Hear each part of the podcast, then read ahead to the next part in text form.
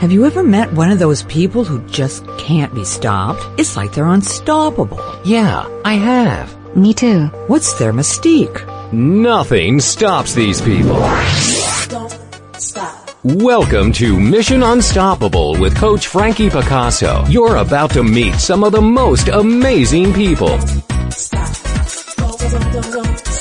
They've accomplished their goals despite insurmountable odds. They beat adversity, physical hardship, and traumatic events, and emerged triumphantly. They're people just like you and me, and they're winners. Are you unstoppable? Here's Frankie to show you how. Hello, Facebook, and welcome. Today we are on Mission Unstoppable, and I have the most unstoppable guest I've ever had, I think. Today we're going to go on an unstoppable journey, and we are starting atop the Kifungi, Kifungilo, Kifungilo. Oh my gosh, I can't, why can't I pronounce it? Thank you. Yeah. Kifungilo Mountains in East Tanzania, where a biracial orphan was raised by German Catholic nuns. This child, while beautiful, was even more fortunate to be blessed with greater intelligence and an even greater tenacity and drive. Despite the odds, she grew up to become an inspiring author, educator, dancer, entrepreneur, philanthropist, who would become known around the world. She is the author of the Dancing Soul Trilogy, the autobiographical books titled Africa's Child, America's Daughter, and Drumbeats and Heartbeats. She's also made it her mission to share her love of Africa, its culture and rhythms, with America. And based on the African dances she learned as a child, she created a popular fitness program called Aerobics with Soul. It is my great pleasure to introduce you today to Maria Nhambu, who prefers to go by the name Nhambu. Welcome, Maria, to the show. Thank you. Thank you. Or should I say Nhambu? You have had quite a journey, and it's it's been an extraordinary life. And one thing that I've I said to people for most of my life is that I don't, it doesn't matter where you come from. Cream rises to the top. And if you're supposed to be, I do believe in fate. And I think that if you're supposed to be somebody, you will become somebody. And regardless of whether, you know, you come from an orphanage in, in East Tanzania, or, I mean, I've met people from Bangladesh, the poorest, poorest regions, they rise. And if that's who you are, you will, if you're an unstoppable human being, which you are. You have You have really um, encountered, I think, more pain, emotional, physical, than many, many people that I, that I've encountered in, in my twelve years of doing this show. And it's been extraordinary to see how, you know, you're you're just a wonderful, giving human being. And and I think that's a real testament to to you and, and who you are. The other day, I know that you're a grandmother. And the other day I was reading to my granddaughter. She's she's a year and a half. I was reading a book. It was called Are You My Mother? And I think it's a good place to start. Because yeah. 'cause for you, I mean, and the children at the orphanage is like, are you my mother? Are you mm-hmm. going to be my mother? And it's, what is this? It's so important that you have a mother. Even though you, you know, you might have had some love from one of the nuns, you still wanted that mother. Yes, I think I think all babies instinctively know that they have, you know, they have mothers, or they have they have one person who is more or less responsible to them, who will give them unconditional love. Uh, at the orphanage, for me, uh, it really was brought to my attention because um, not everybody in the orphanage was an orphan, mm-hmm. you know. But it, it started out as an orphanage for me, orphanage for mixed race children. But then word got out that it was a good school also. So there were other couples who were married and who uh, were, were mixed race, and, but their kids, no matter, you know, whether they were loved and they had a home and they had parents, they still were discriminated against in society. So when this, uh, the German Precious Blood Sisters came to open an orphanage for mixed race children, they, the people who had families, brought their children too. So it was hard for us who... who were true orphans, who didn't have anybody, because very often the other of the other children there had their parents come to visit them. They brought them gifts. Every year they went home for holidays. So I remember, for as long as I can remember, I was always wondering, who is my mother, and who could be my mother, and where she was, and why didn't she want me? I mean, I, I remember that was my first yearning as a child. And And I think it is. It is just it, we all are born that way. We we we search for that person. you know, who kind, who fulfills us, who makes yeah. us important. Who, we don't know that they brought us to into this life, but we must have that connection in the womb, and we are looking for that. And it was always the mother and not the father? I can't understand that either. I, I, I always was looking for my mother, you know, and uh, I never, it never occurred to me, because at the orphanage, first of all, most of the people who came to visit, their children were mothers. And almost all of them were African mothers, mm. because very often the, the, the white fathers, whether they be missionaries or colonizers or tourists, they just appeared and disappeared. Right. You know, very few of them were legally married and brought up their children together. So it was always the mothers that I saw, and they were so nice to the children. And, and I always knew that I had a mother someplace. So I don't know why I never, I, but I didn't have any, any role models for fathers. Yeah, yeah. Yes. Interesting, isn't it? Um, so the sisters, with all the best of intentions, you know, uh, were very strict. They were German. They were stoic. They were, you know, in this country, I guess they thought this godforsaken country, and I've come there out of the goodness of my heart to raise these children. And, and they did. I mean, there were some good things I think that they brought. Maybe, um, I know that you've traveled all over the world. So it sounded, as you were writing the description of the orphanage and the, and the, and where it was located, that it was very Germanic, that it was like a little Bavarian town, let's say, in its pristineness, how beautiful they keep things. Yes. Uh, Was it like that? It, it was very much like that. It, it, you know, it could be just a little typical German town, you know, down yeah. the Rhine Valley, you know. Yeah. Uh, and the houses were made out of bricks. It's, you remember, we made the bricks, the children That's made right. them, and then we fired them, and then uh, they built the houses. But uh, and the the roofs were almost all tiles, and they were very well maintained. It was very well landscaped, and uh, very, very, very clean.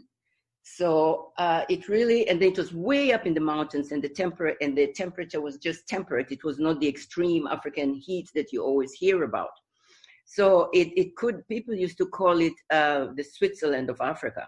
Okay. Because climate-wise and visually, it was truly beautiful. They ate well. Yes. You kids didn't so much. I mean, you had me squirming. You had me squirming, you know, they called you Fat Mary as a as a young child, maybe yes. three, four, five years old. Mm-hmm. Um, you were always hungry. Yeah. You know, you can't just go to the cookie jar and get what you want when you're an orphan. And and one of the, the treatments was it for mumps to put bacon on the face, and you and you guys would eat it. You would yeah. take this yeah. off this child's because face because you're so hungry. Yeah, because bacon, it's it's not like we were not, no, it's not always we were hungry. We were fed, but some of us were always hungry. But I think it was a deeper hunger than, than a nutritional hunger for yeah. physical well-being. So, uh, of course, they had all these homemade re- remedies when we got ill. Like like once a month, we all had to take castor oil, you know, to cleanse our, our digestive system of worms. We all had worms. Yeah. And uh, and uh, when you got uh, mumps, they heated up bacon, which they made from scratch, and we helped with all of that. We kept because you kept that pig. That's right. And uh, and they heated it and just put it on our cheeks and put a bandage around it. But you know, not everybody ate it. But I always used to hang around the, the infirmary, and if I had a friend who had mumps, I would go in and ask for their bacon. That's that's funny. That's so funny.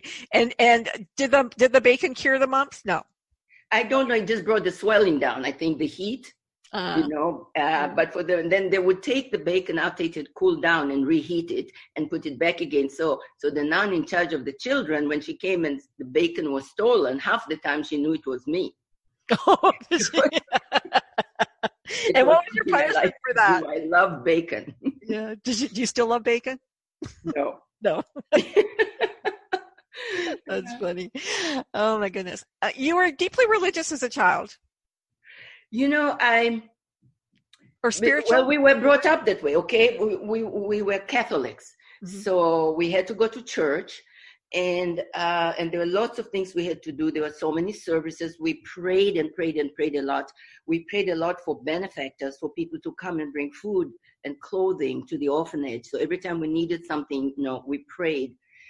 But the the outward, uh, whatever we did outwardly for religion, you know, going to church and all the rituals and all, for some reason, I never fully connected with them, even as a child.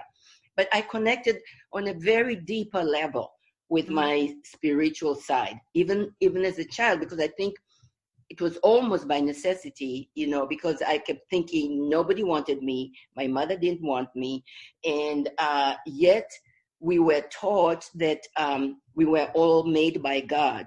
So I, I really believed as a child that I was a child of God, and I didn't know who God was. I didn't know if I didn't have an image, no matter what, what statues they put out for us over here. I, I just never connected with it. I always connected with someone or something I called God or soul, but it was within me.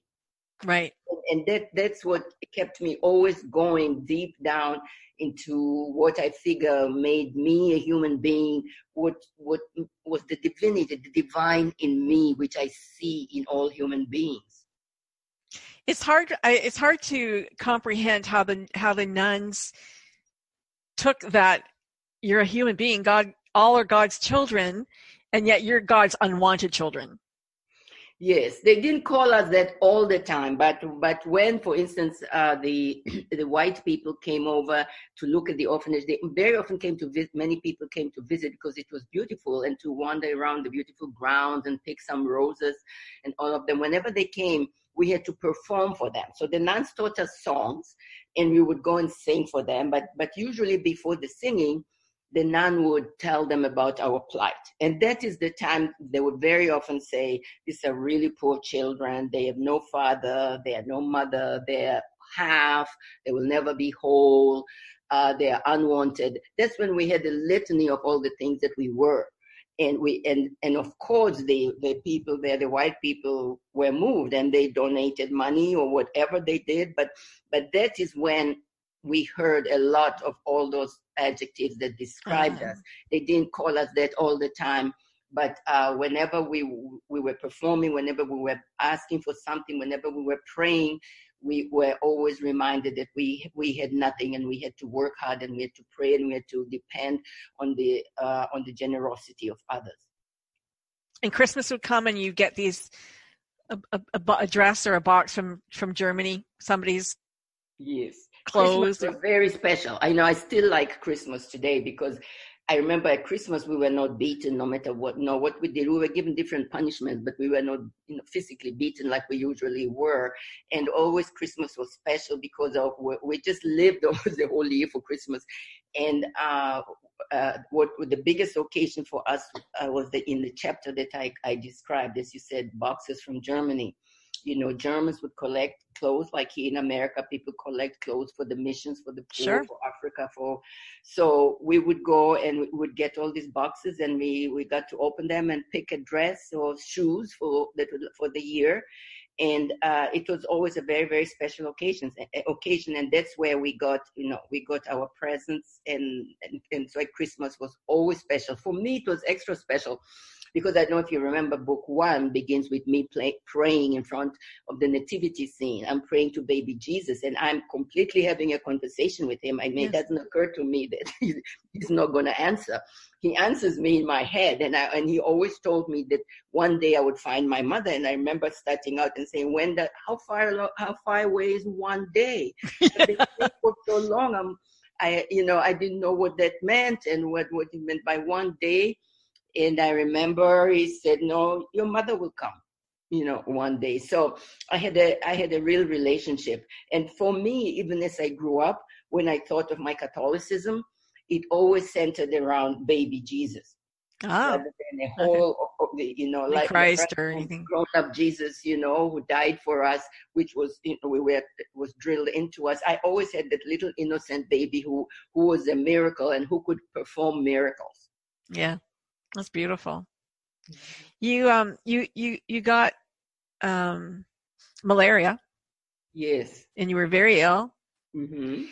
And were you were the children inoculated for for things oh, like that? No, not no. at all. Like I wrote in the book, whenever we got we had the we got sick, we every aspirin cured everything. No matter uh, what you had, you we were given aspirin, and somehow, maybe to psychosomatic, we felt better as long as we had, we had the aspirin. But then they had certain certain certain medications like the castor oil to, yeah. to, to clean our, our system, and they made some ointments over there for you know when when we had cuts and things like that. But we were not inoculated the way people are inoculated here. Yeah, yeah. So that's a real concern because um, there's some nasty things that. Mm-hmm. For, especially for children and children's diseases. And, but you were fortunate. You, you went to a hospital and, and were saved.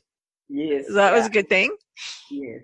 And you always prayed to a certain statue. Was it Saint Martin that you prayed to? Yeah. He, he was, at that time, he was Blessed Martin. And, you know, because he was black, he was from Lima, Peru, you know, the Catholic Church, those days they didn't canonize black people. Yeah. So uh, I think it was Pope John the twenty-third who canonized him. And so now he's Saint Martin. But for us, he was always Blessed Martin. He was a mixed race saint. So that's why he was our patron saint. We always prayed to to, to him. To him. Ah, yeah. That's beautiful. Yeah. So where do you think that drive came from for you to become a student? Like you wanted to be away from there. You, you saw being a student, being the best that you could be as your ticket, your ticket out of there. You got to go to school.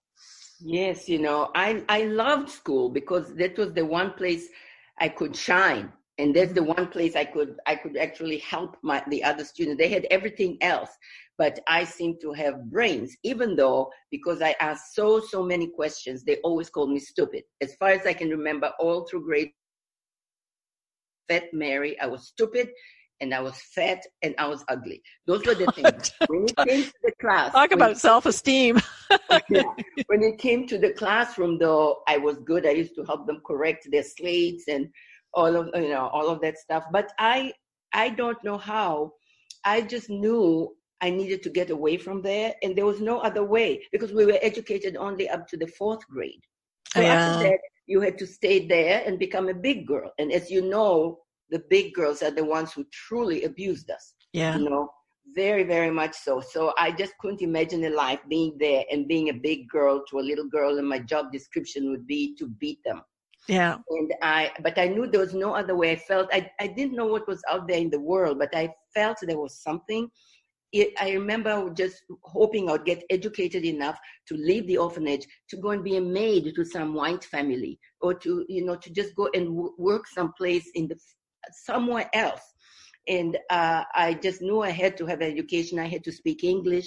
And and the other part of it is that I also knew that I had to depend on myself for everything. I couldn't, I didn't have a, a mother or father who would come and take me for holidays or take me to another school or pay my school fees.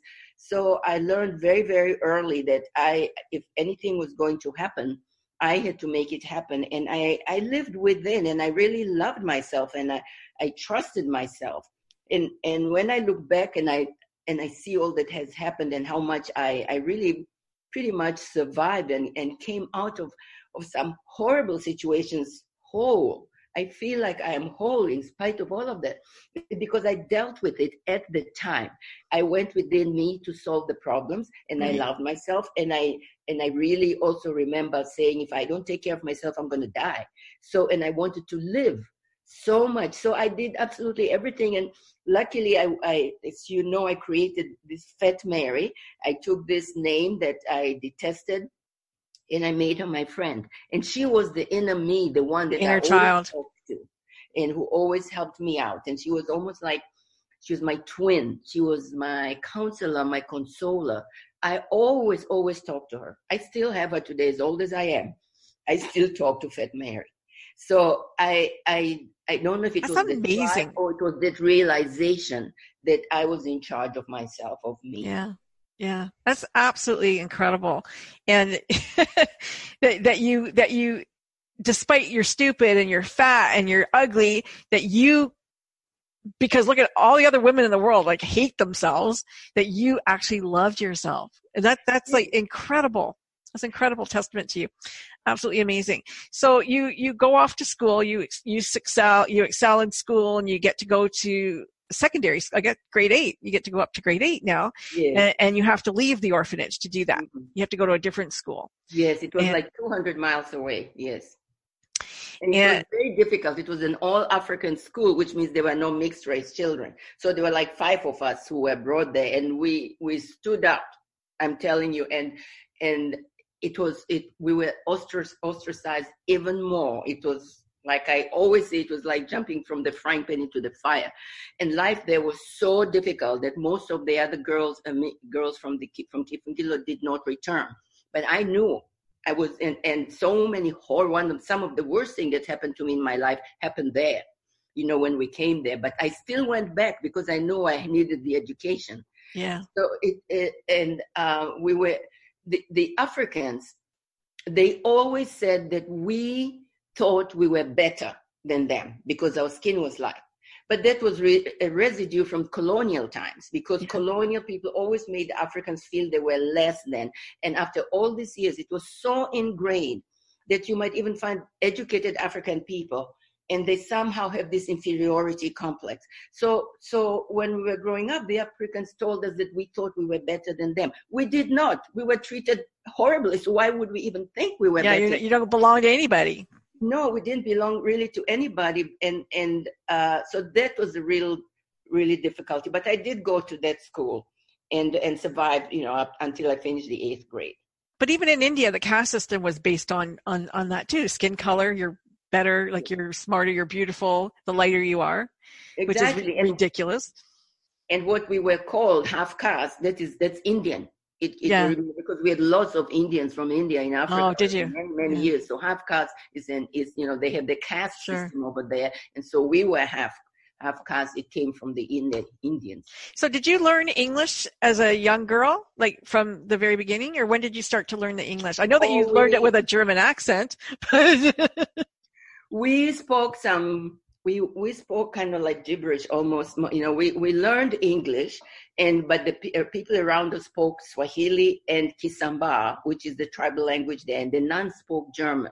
Mm-hmm. So, and the, the, the German nuns with their very thick accents taught us English. Brilliant. So we had some horrendous English pronunciation, and, and, and they mixed up the German and the English and the Swahili and everything. So we spoke what we thought was English.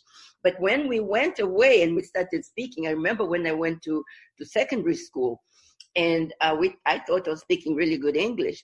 And uh, it was compared to some of the other Africans who hadn't had a chance to learn it since they were smaller. I spoke a language that I, I had no idea what people, I had to always say what I meant because it was a mixture of everything. But yeah. we were taught English. And then when we went to the middle school, we were also, there was an English class. We were, it was not the English you would ex- you, you think that most people spoke.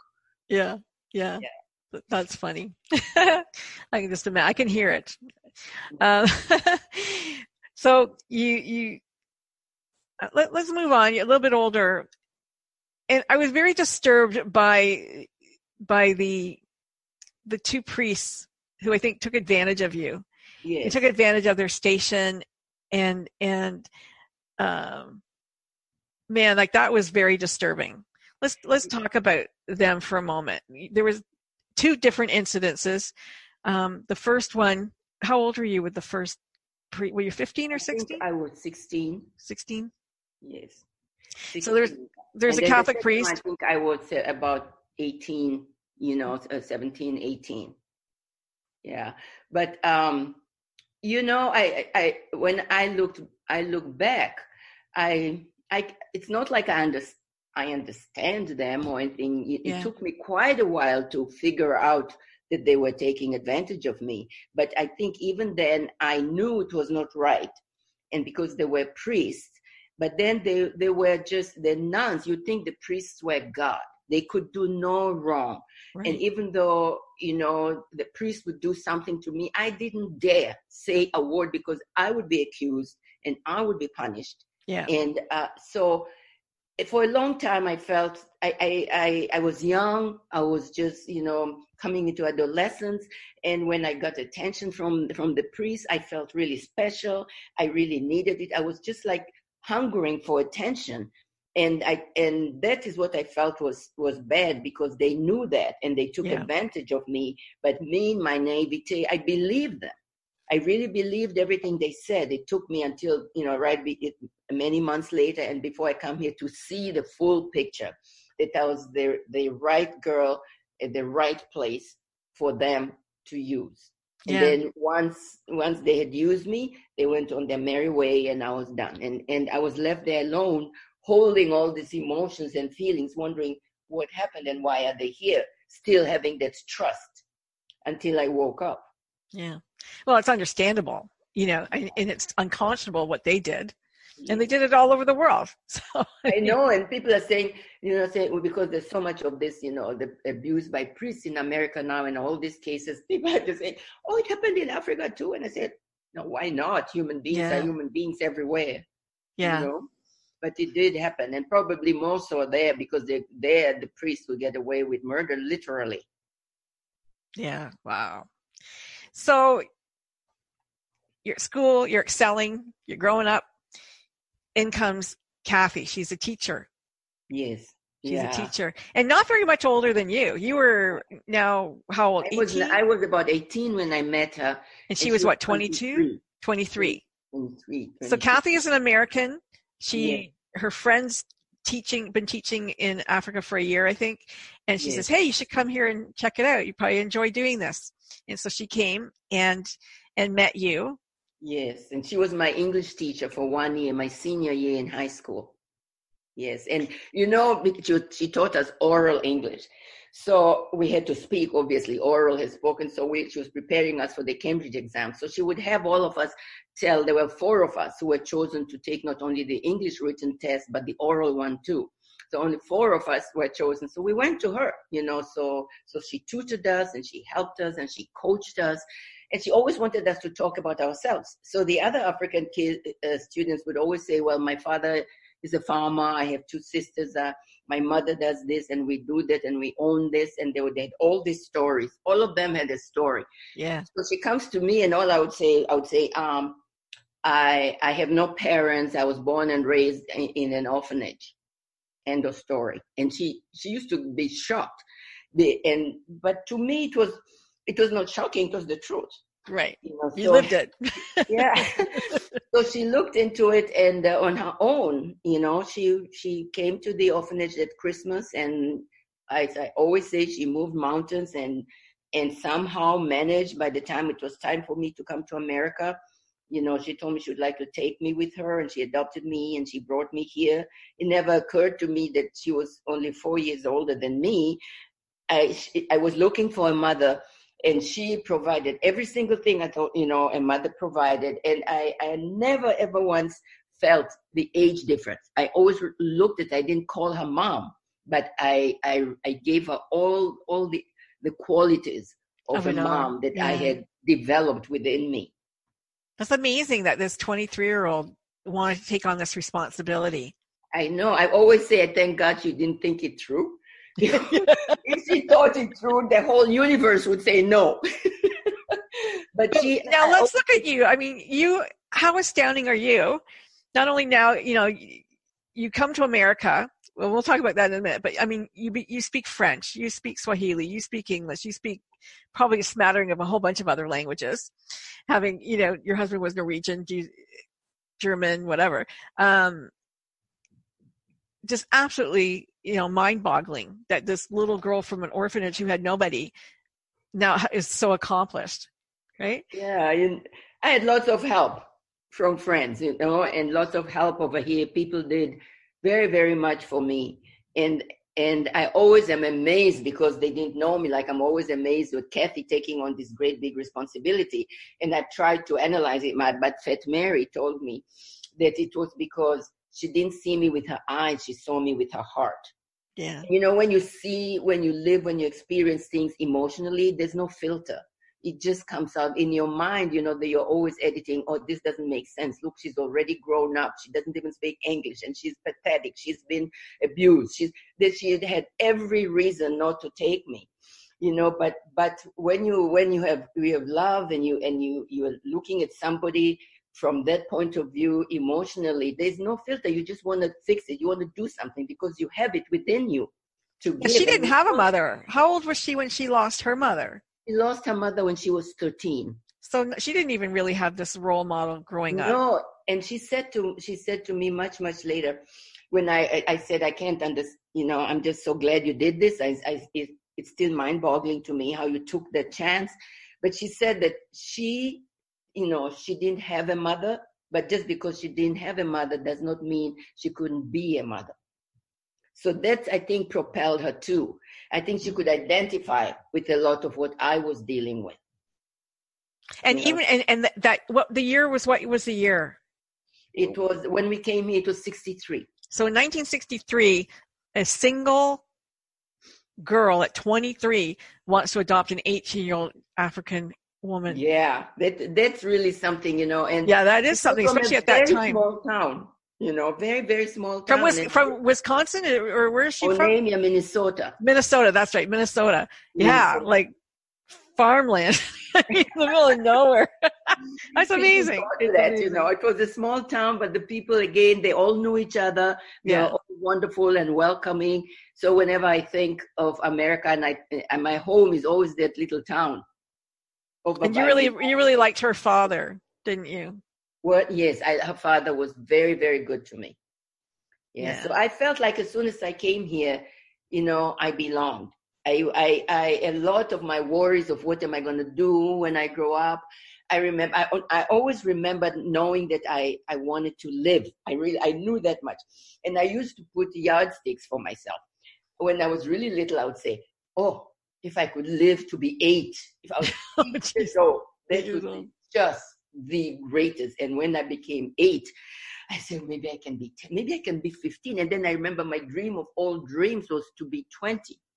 Cool. And, uh, you know, because I, we didn't take life for granted. Yeah. People died to right and to left. We saw death in our face, young yeah. kids. I could so easily have been one of them. So I never, never took my life for granted.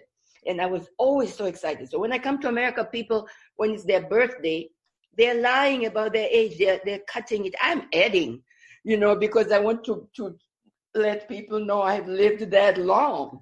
Yeah, so when, yeah. Yeah, I turned seventy-five. Yeah, the day I turned seventy-five, the next day you ask me my age, I'm seventy-six. I still do that, you know, over here. My and, daughter does the same.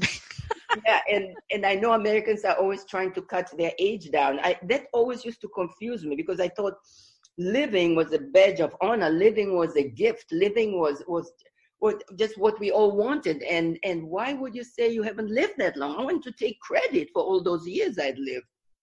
Because they're just more, you know, uh, they don't want to look old. They don't want to be old. They're not, old people aren't honored anymore. They're yes, not revered I think anymore. That's part of it, yes. I want to talk about the first day in America because I think it's kind of funny how, you know, America, I'm, I'm Canadian, but Americans are, are, are rather arrogant in, in that they just think everybody's the same. Everybody's, you know, the same as them and brought up the same way. So you, you, you get off the plane and there's an escalator. It's an yeah, escalator. Yeah, an escalator. What? And I'd never, you know, and I'd learned in English, I had learned the word escalator, but the translation they gave us, they say escalator was a moving staircase. Yes. So I have no idea if it met metal. You know, all our staircases we saw were made, homemade, and they were wood. Yeah. So in my mind, I had this staircase, you know, that's moving. And then I used to wonder what happens when it gets up there. Does somebody bring it back down? Yeah. I, I, it was just so confusing, this moving. So I see this escalator, and I have no idea that this is the moving staircase they were talking about. And I was so confused, and I was so scared. And I was carrying packages. And I, I just did whatever every Kathy went on it. And so I'm still down there confused, thinking how I get on it. And I see all these teeth of the steps coming at me, and I'm petrified that people are coming in. This is in New York, and we're pushing and going up and up. I, I get almost to the center and I'm petrified and I fall down. I'm hanging on to my packages and, and everybody steps all over me, walks around me, goes there and eventually hung on to somebody's trousers.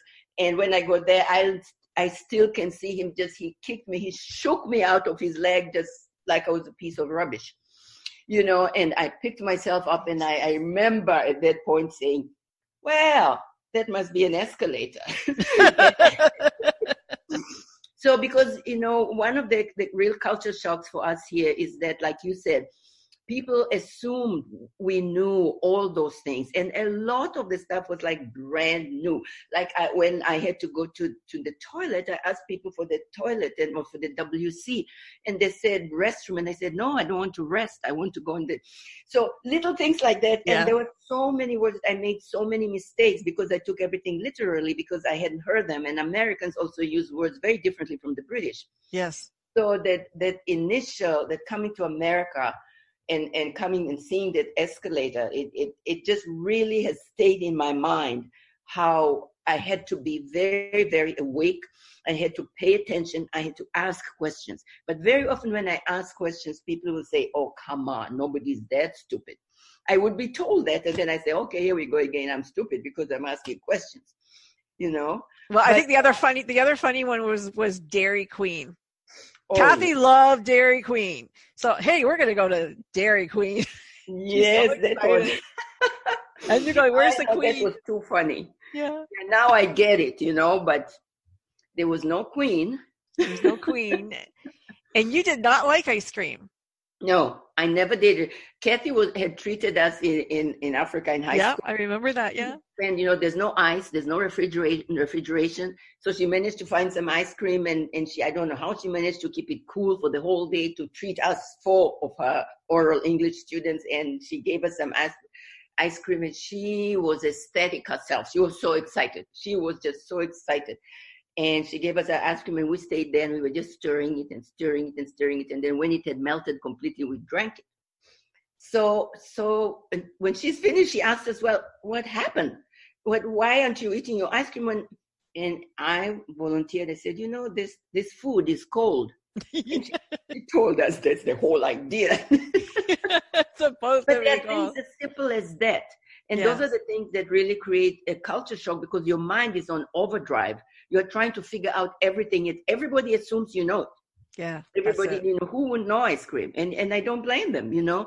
But uh, so from my experience, I would, and all the things I wrote about, like in book two, you know, America's Daughter, I'm hoping people reading them when they see an immigrant or somebody, a stranger, somebody from yes. another country who is unfamiliar with the culture, and they ask all those questions, they can realize that they really don't know.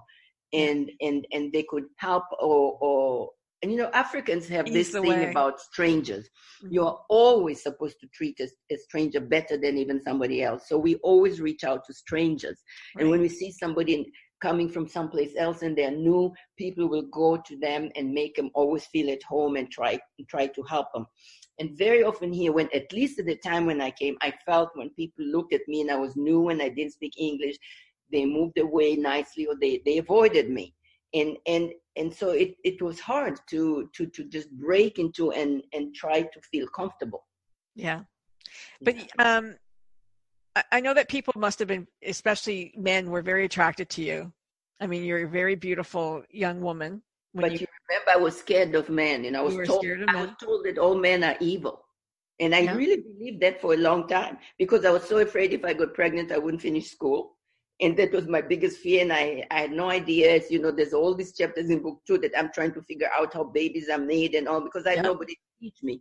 One of yeah. the students there, you know, I said became my grandmother because most African tribes are taught in everything about being a wife, being a mother. They, they are taught at home by their grandmother. So I didn't have any of that. So I had to, to guess. And some of the children told me some really tall tales and I believed them. Yeah. And children learn silly things. I mean, even over here, they, they learn silly things and that have to be, you know, reviewed and go, yeah, okay, that's not quite how it works. But yeah, so, so Africa's Child, amazing book. Now we're in America's Daughter and you're in America and just, you meet, you meet Shell, you mm-hmm. know, you meet your future husband, he's Norwegian and, and you have a good life. You guys have a pretty nice life. He makes a lot of money. Yes. Traveled around the world. You lived in beautiful homes. And and so life for a little while. It did not start like that. No. When we got married, I always like to say this. Yes. fifty dollars between us. And yeah. it was mine. Yeah. He was even poorer than me, if that is possible. You know? Yeah. And we both worked very, very hard. Yeah. He was a very good businessman. And he made you know, money very quickly. And we, we, we, he, he provided me with the, with the lifestyle. I, I, I couldn't even imagine, you know, yeah. It was just way beyond anything I thought even existed. Sure. Even though when I know now that I'm older and I look around, it was not all that much considering how, how much more so many, how rich people are. Yeah. For me, it was just like everything. And yeah. I, and so I, we had a very, very good life.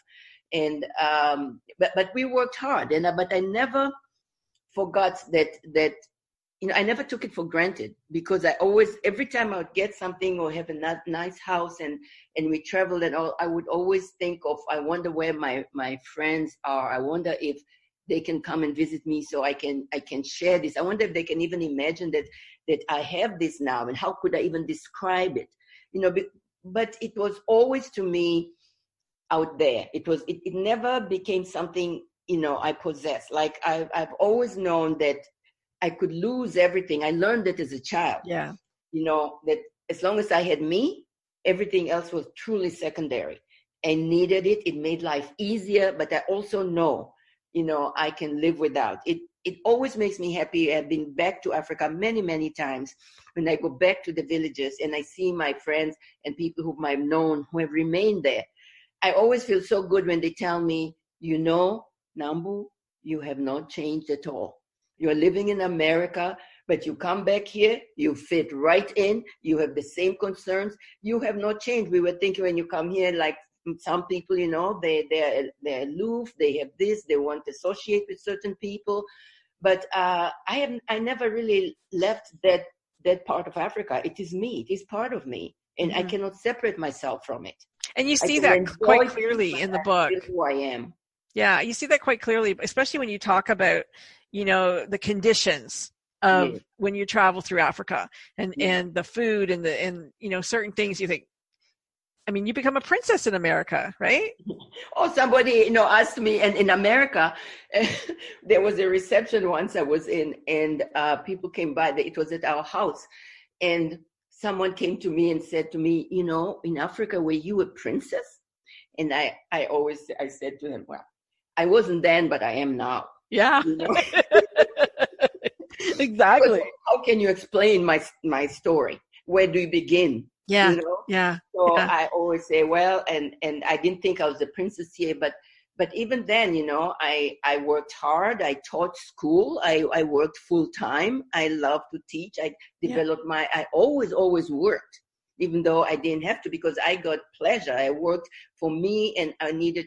to to give back so much of what was given to me and what was done, and I felt I had it. I created my dance and, and I, I went to teach Swahili and African studies. You know, it was funny, I, I, I was online about a month or so ago and I started to get a Swahili word of the day. There's an online Swahili. I'm like, I'm gonna, I'm gonna impress her with my Swahili, but then I, I just kept forgetting it. Just, just too much going on, too much going on in my life. Um, Your husband didn't like Kathy. She, he didn't like your mother. He was jealous well, of her. Or I, what was this? He just couldn't understand the relationship that you had? I don't know. You know, he, uh, there, there's lots of things which I describe in the book, why, yeah. why that could be, you know? And uh, I think uh, he he and and a lot and his family, some members of his family, they had something against people where with whom they considered overweight.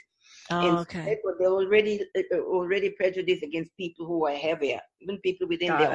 own family. So that kind of started that. But then my special relationship with Kathy, and I also think Kathy uh, saw a lot, saw through him a lot. Yeah. And and he couldn't fool her as much as he fooled me. You know, I was in love and, and it was just as usual. He couldn't do anything wrong. I just felt every until I started really knowing and feeling things for myself. Sure. But he was not a bad man. He meant well. We started out wonderful. I kept almost every evening I when I said my prayers, I thank God, you know, before after thanking for Kathy, I would thank my, my husband. Having a husband like that. Uh, it was a very good marriage, but things, you know, went up and down all over the place until eventually I just found myself because I needed and I wanted my family so much, I, I decided no matter what happened, I was going to stay. But I was really paying a big price. Yes. So, and eventually it didn't work out, and, and I walked out. And kudos to you for doing that. I mean, really, I was very brave because you weren't young. I mean, you were youngish, but you weren't young. I was sixty when yeah, everything and, happened, when I decided to start alone. And it's hard to do that. Mm-hmm. It's hard to do that. And not only did that, but then, you know, you got hit. You got hit with cancer. Yes. At, at the same at the time. Same I was time. Going through the divorce. So, I mean, you, you, you know, you start your life off with beatings, and then you're getting beaten at the end of it too. It's like, come on. Yeah. What's going on here? In the meantime, there have been lots of good things. There you can't forget those. No, you can't forget those. And you have beautiful children, like yes. wonderful son and daughter, and and just so supportive of you, and grandchildren, yes. and, and that's such a blessing. Um, when you when you had to downsize your home, you had seven hundred over seven hundred pieces of, of African art that yes. you had to find a home for. I know. So, so how did you just how did you figure out who you were going to you know bless with it? Well. Uh... I knew that, you know, I had to do something with my art a long time ago, because I felt that they would become a burden for my children. They love art, but not as much as I do, and yeah. they not all the pieces that I do. Art is so personal. Yeah. So I felt that I know they would pick the pieces that they want, they wanted, and uh, I, I wanted to to spread the word, to educate people, to, to do something with the art. I thought I would give it to museums, and I approached a few museums, but I, I had a few conditions. I didn't want it to be kept in storage, and I didn't want people to have to pay to see it. And uh, so there are all these little kind of unique things that are just me. And uh, I had gone for a women's spiritual retreat at Alex Haley Farm in Clinton, Tennessee. Marian Wright Edelman, who was the president until recently of the Children's Defense Fund, that's where they do all their training of the Freedom Schools. And every year she had a women's spiritual retreat. So we went, I, I went over there, and I saw this big area. They had many acres, and it was it was a farm that was owned by Alex Haley, okay, mm-hmm. the author of Roots. Roots, yeah. And uh, they, they used that as the Children's Defense Fund, uh, where they did all the training and all the programs. And I could just imagine my art there. I don't know what it was. I could imagine a piece here, a piece there. And I wanted it in all the living areas. I didn't want it to be in a room. I wanted to be in the kitchen, in the living room, in the outside on the porch, in, in the bathroom, everywhere where people live. So when you look up, there was a piece of art. Yeah. And I didn't want, I, I, that was one of the conditions. It had to be, it had to be in the living spaces where people spend their time. And another one, I didn't want to have a, a plaque put next to each piece saying what it was. I want people to experience the art from wherever they came from. They might miss the whole point, yeah. but whatever, it, you know, it doesn't matter. I'm not that. there to, to teach people about art. The art is there to have you experience it from wherever sure. you are. Yeah. And and then, yeah, and then I didn't want anybody to have to, to pay to do it, to, to go and see. So it is, and I went to visit it many years later. It is all over. It nice. Is so beautiful. It really, the it, it has done something for the place, and I hear that, and it inspires people when they when they go. I'm going again this uh, January for the Women's Spiritual Retreat, and I, I, I'm happy I get a chance to go and, and see the art again. And you know what's extraordinary about that? Is the fact that when you came to America, you had to learn what the Black experience was. Absolutely. And yet these African Americans know nothing of Africa. Yeah, I know. I mean, I'm called an African American, but what do I know? Like I, yeah. somebody somewhere came from there, you know? Yeah. But, you know, it's through no fault of their own. It's no. not taught. If you remember in Roots, you know, yeah. uh, Kunta Kinte, you know, he he was beaten because they were giving him a different name. His yep. name was supposed to be Toby. Yep. And he was fighting very, but he was absolutely beaten until his yep. name, Kunta Kinte, until he said his name was Toby. Yep. The African culture was beaten out of the slaves who came here and, and the following generations. They were made to be ashamed of it. They were made to disown it. It was never taught in the schools. So, and it is, I, I, I, I really compliment them for struggling over all these years to go back to who they were, to reclaim it, to study, mm-hmm. you know. Yet the flip side of that coin for me when I came here, I knew nothing about African Americans, literally nothing. Yeah. But there's a chapter, as you know, it's called Becoming Black. I had to learn to become an African American because everybody treated me as one. I was supposed to represent the entire race. Every right. time there was any discussion in the classroom about anything, about the riots, about civil rights movement, about something happening, they would all look at me. And and for a long time, I didn't understand what that meant. Until one day they were discussing the assassination of Doctor Martin Luther King, and someone turned around to me and said, "But what do you people want anyway?" So I turned around to look for you people. Yeah, yeah. When I turned back, all eyes were on me, and I realized I was you people.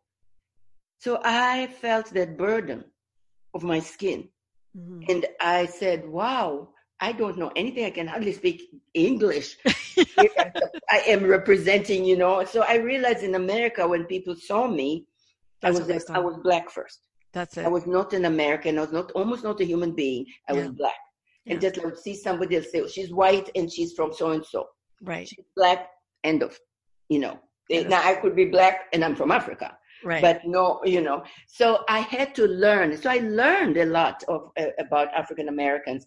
And I, I, I was just amazed because we had never learned in Africa when I went to school about slavery. I didn't know any of that. Yeah. But the flip side of this whole thing again for me was all of a sudden I belonged.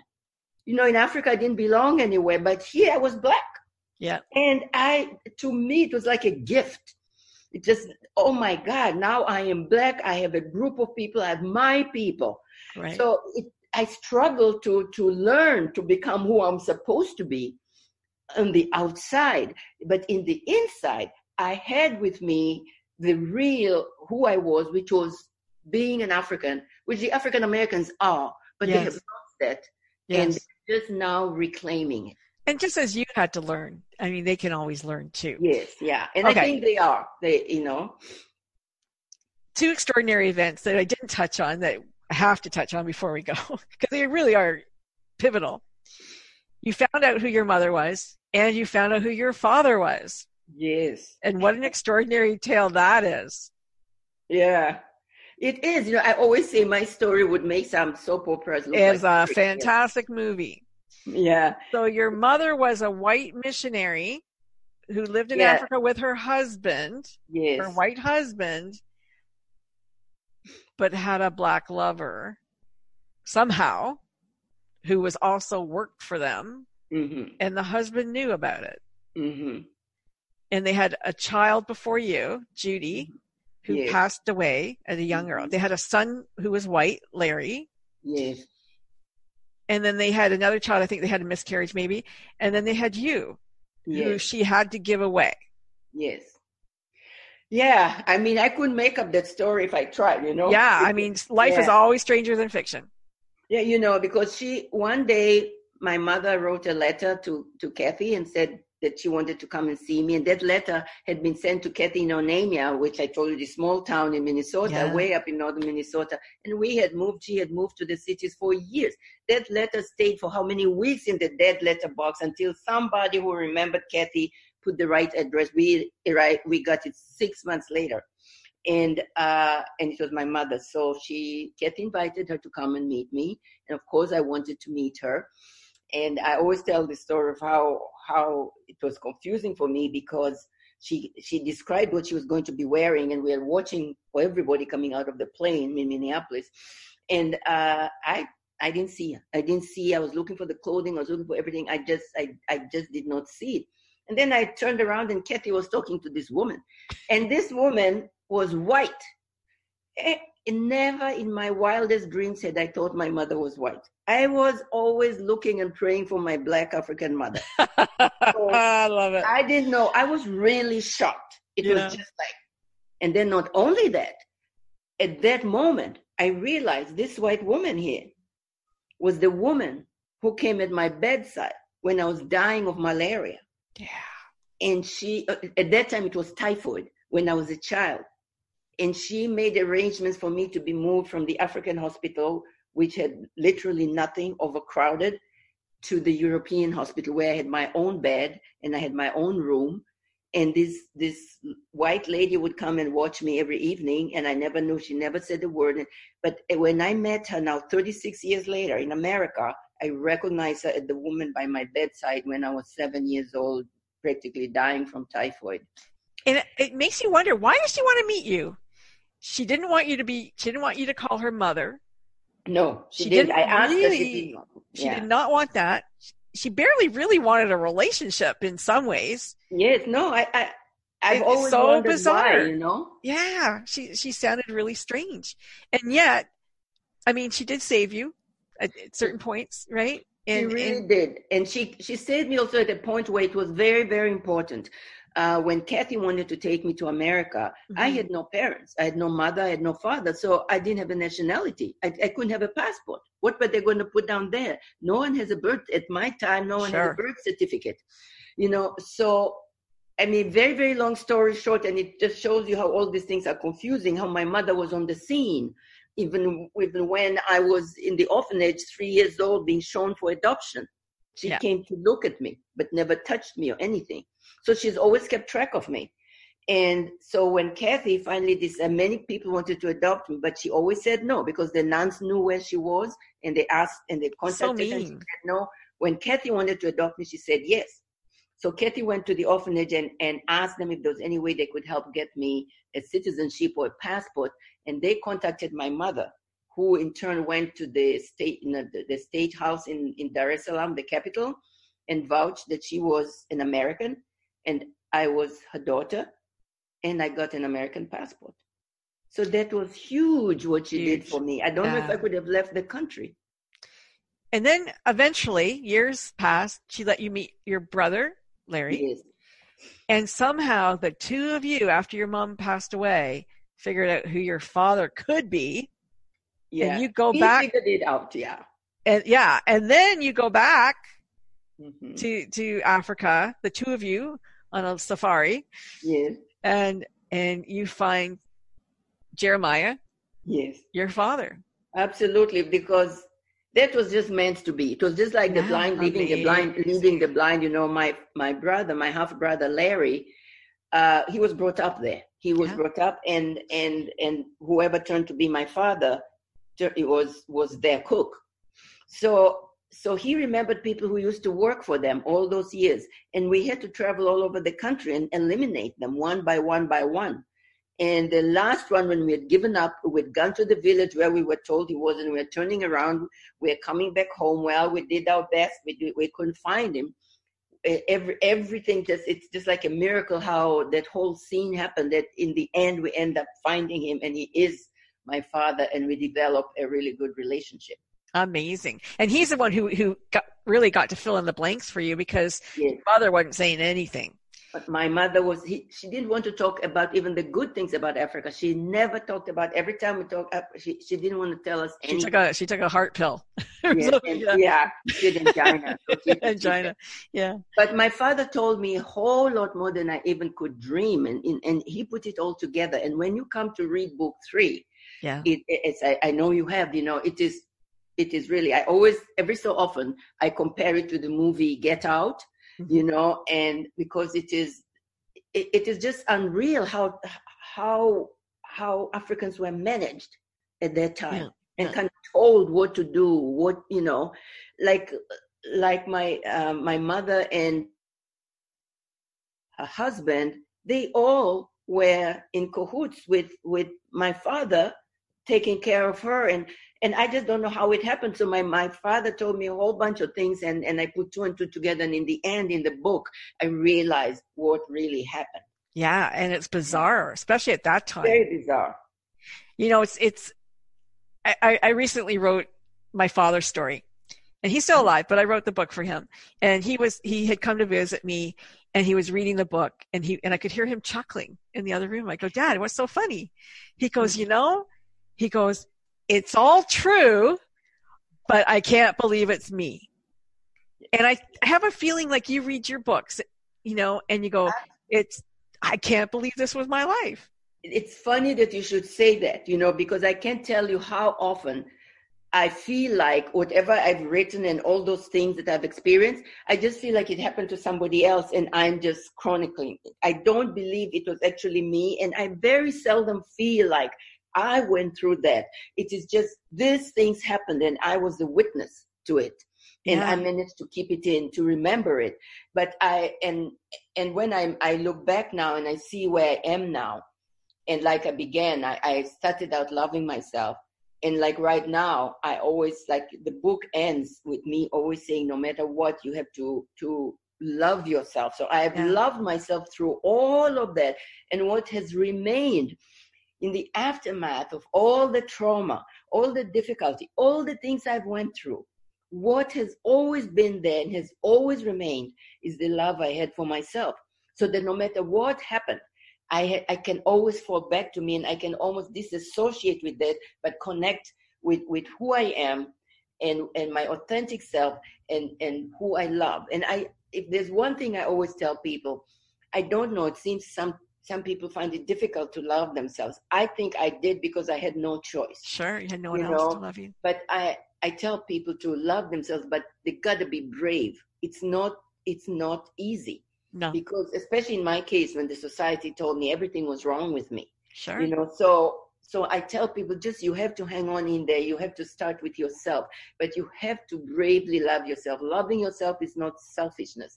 It is nothing to do with that. Loving yourself is respecting yourself and knowing your worth, and yeah. you're just as worthy as the other person over there. And you have to start with that. But I found all through my life, I had to really be brave in loving myself. And I think I've succeeded. For sure you succeeded.